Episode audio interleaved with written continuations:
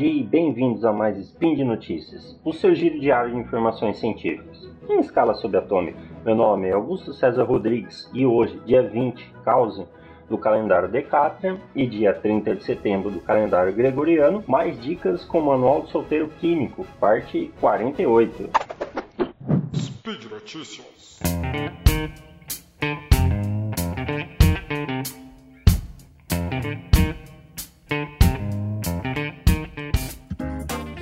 E no programa de hoje, pessoal, começando com a, prim... começando com a primeira dica aí, limpe suas telas sem deixar risco. Sabe aqueles cones de papel que fi... filtram seu café pela manhã? Então, eles são ótimos para limpar a poeira da tela do seu monitor ou TV. Esses filtros de papel, eles conseguem pegar o pó e tirar a estática da tela sem deixar fibras para trás assim como os tecidos especiais de microfibra que você normalmente deveria utilizar. Então, para tirar, é, para limpar suas telas, celular, é, seu notebook também, seu tablet, sua TV também, você só vai gastar um pouquinho mais de papel. Então, filtros de papel. Filtros de papel de fazer café. É isso mesmo. Ele tira a estática que fica é, na tela sem deixar nenhuma fibra para trás. E aproveitando, você conhece a história do filtro de papel? Então, esse, esse utensílio nosso, o filtro de papel, que é tão popular nos lares brasileiros até hoje, ele foi resultado do descontentamento de uma dona de casa há mais de 100 anos atrás, para você ver. A senhora Melita Bentes, essa mesmo que você está pensando daquela marca, é, veio daí. Não se adaptava aos coadores de pano, ou meia, né, no caso, e teve uma ideia brilhante. Pegou uma caneca de latão com o fundo perfurado e a cobriu com um pedaço de papel para retirar a borra do café. O processo deu tão certo que ela chegou a vender mil, mil porta-filtros durante uma feira de amostra na cidade de Limpis, tá? não é a banda, é só Limpbise, na Alemanha. O invento, criado em 1908, tornou-se popular e até foi exportado anos depois, já em 1929. Então a criação aí de uma senhora descontente com o que ela tinha na cozinha foi lá e fez melhor, beleza? Então filtros de papel para tirar, filtros de papel para tirar é, para limpar suas telas e você também pode usar ela para limpar óculos, sabia? É ótimo também para limpar as lentes do óculos. Aproveitando e falando sem óculos, uma dica aí. Fiquei sem óculos. Eu uso óculos e fiquei sem eles. E agora? Sumiu. O que, que eu faço? Se você já precisou ficar algum tempo sem óculos, sabe que tudo fica mais difícil, né? Seja ver a TV ou mesmo procurar algum item pela casa. Quando isso acontece, tem um hack interessante. É o uso da câmera do celular. Na prática, a câmera vai funcionar como uma lente, já que está mais perto dos seus olhos e melhora a visão do que está próximo a você. Mas atenção, essa dica é para o último momento, sendo essencial manter seus exames em dia e cuidar da saúde de seus olhos.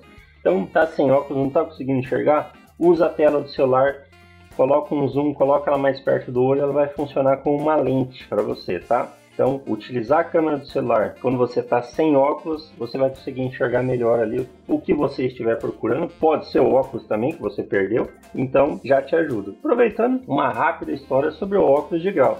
Ele é uma invenção bem antiga. Vários historiadores encontraram no Iraque, nas ruínas de uma antiga cidade chamada, chamada Nínive, isso daí antes de Cristo lá, pedras translúcidas e arredondadas que eram usadas para ampliar textos e facilitar a leitura.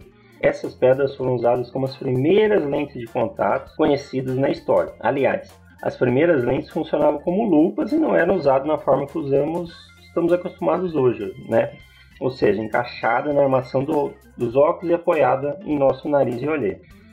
Fique sabendo que o acessório se tornou popular entre famosos imperadores, então, como Nero, isso, aquele imperador romano, que usava lentes de esmeraldas e um anel no dedão por volta aí de o ano 54 depois de Cristo. Já os óculos de graus que a gente conhece como conhece hoje, que ficam apoiados no nariz, veio a ser usado dessa forma somente em 1290, na Itália, quando artesãos da cidade de Pisa criaram a nova maneira de usar o acessório. Então olha um pouquinho da história dos óculos para você então, tá sem seu óculos, perdeu ele, precisa ver alguma coisa, ler alguma informação, abre a câmera do celular e aproxima ela do, do seu rosto, você vai conseguir enxergar melhor. Vamos para a próxima dica agora aqui, que é espantar baratos com folhas de, de louro. Então, sua casa agora no verão começa, é, a gente está na primavera, mas já com cara de verão. Então, começou a, a sair barato, aparecer barato né, na sua casa, tudo. Chama dedetizador também, mas tem um negócio aqui que você pode prevenir. Por mais que muitas pessoas simplesmente adorem o cheiro da folha de louro, e é muito boa, bom também para colocar no feijoada, as baratas odeiam esse aroma e tendem a fugir dele. O aroma de folha de louro. Então a dica é espalhar folhas de louro em locais que os insetos surjam com frequência e que também possam ser considerados um esconderijo, como exemplo em armários e debaixo do fogão. Então as folhas de louro vão espantar baratas devido ao cheiro, que é, é o cheiro característico da folha de louro, que a barata não gosta, tá? Não é um cheiro agradável, entre aspas, para barata. Ah, mas a barata tem nariz, Augusto? Não, mas como é que ela sente cheiro? Assim como outros insetos, eles conseguem deter sinais químicos por meio de pelos e cerdas sensoriais dispersos por todo o corpo. Dessa forma, diferente dos seres humanos, os insetos não possuem um único órgão ou parte do corpo responsável por reconhecer cheiros. Então, insetos possuem é, pelos e cerdas sensoriais que captam essas moléculas do cheiro e aí é assim que, que eles reconhecem que é, é, da onde que vem aquele cheiro, que cheiro é aquele. E no caso que a gente está falando aqui das folhas de louro, não são agradáveis para as baratas. Então, folhas de louro para espantar baratas aí na sua casa. Sua casa vai ficar perfumada também, muito bom o cheiro de uma folha de louro. E por fim, é, uma dica aqui para a gente criar senhas mais difíceis, tá? Para tornar suas senhas mais difíceis, evitar que pessoas indesejáveis acessem suas contas, uma boa estratégia é colocar caracteres acentuados no meio da palavra. Por mais que alguém descubra a palavra utilizada em sua senha, dificilmente as tentativas é, envolvem letras acentuadas. Então também é recomendada a inserção de caracteres especiais como hashtag, é, arrobas ou de pontuação como ponto final, ponto de é, exclamação.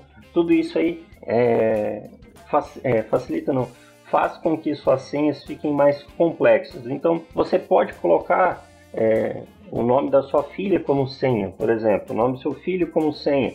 Só que troca alguma letra ali com, com, com um car caractere especial. É, no lugar de um O, põe um hashtag. Isso vai dificultar a, vai dificultar é, a, que pessoas indesejáveis descubram sua senha. A maior parte da. Tá entendendo um pouco aqui? A maior parte das invasões são baseadas em dicionários. Usam um programa, o pessoal, né? Os hackers, o, os invasores, vamos chamar melhor assim, usam um programa automatizado para combinar palavras de dicionários de maneiras comuns. As pessoas costumam criar senhas fáceis de lembrar e por isso essa ferramenta tenta imitar padrões óbvios. Informações pessoais também são compartilhadas, podem utilizar aí, podem ser utilizadas para pessoas é, indesejáveis descobrir sua senha. Ao pensar nas senhas, pessoas incluem nomes, data de aniversários e até nomes de times do coração. Muitas dessas informações podem ser descobertas navegando rapidamente por suas redes sociais. Então é fácil descobrir uma senha de uma pessoa, a não ser que você use caracteres especiais. Então a gente aí está explicando um pouquinho de como invasões, é, invasões de senhas aí podem ser, como podem ser normalmente feitas, né? Pensando ali é, em como a, a, a, pessoa imagina colocando seus é, o nome de familiares, data de aniversários, nome de time de coração Porém, se você colocar caracteres especiais, isso dificulta, a, dificulta o descobrimento das suas senhas. Então, quer criar senhas mais difíceis, coloque caracteres especiais, arroba, hashtag ou ponto de exclamação, ponto de interrogação. Isso vai te facilitar é, muito e evita que seus nudens vazem aí também na internet, beleza? Pessoal, por hoje é só. Lembre que todos os links comentados estão no post. Deixe lá também seu comentário, elogio, crítica, declaração de amor ou beijo para Xuxa. Lembra ainda que este podcast só é possível acontecer por conta do seu apoio no patrono do SciCast, tanto no Patreon quanto no Padrim. Quer ver mais conteúdo meu?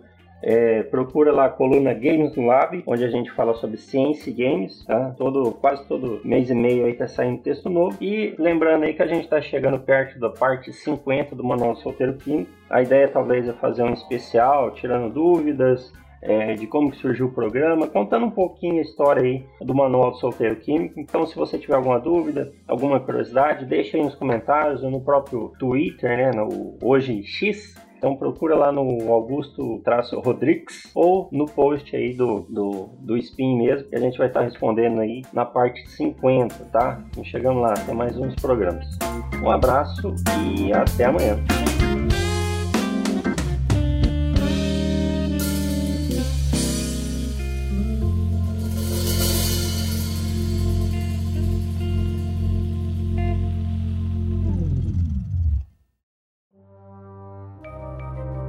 Este programa foi produzido por Mentes Deviantes. deviante.com.br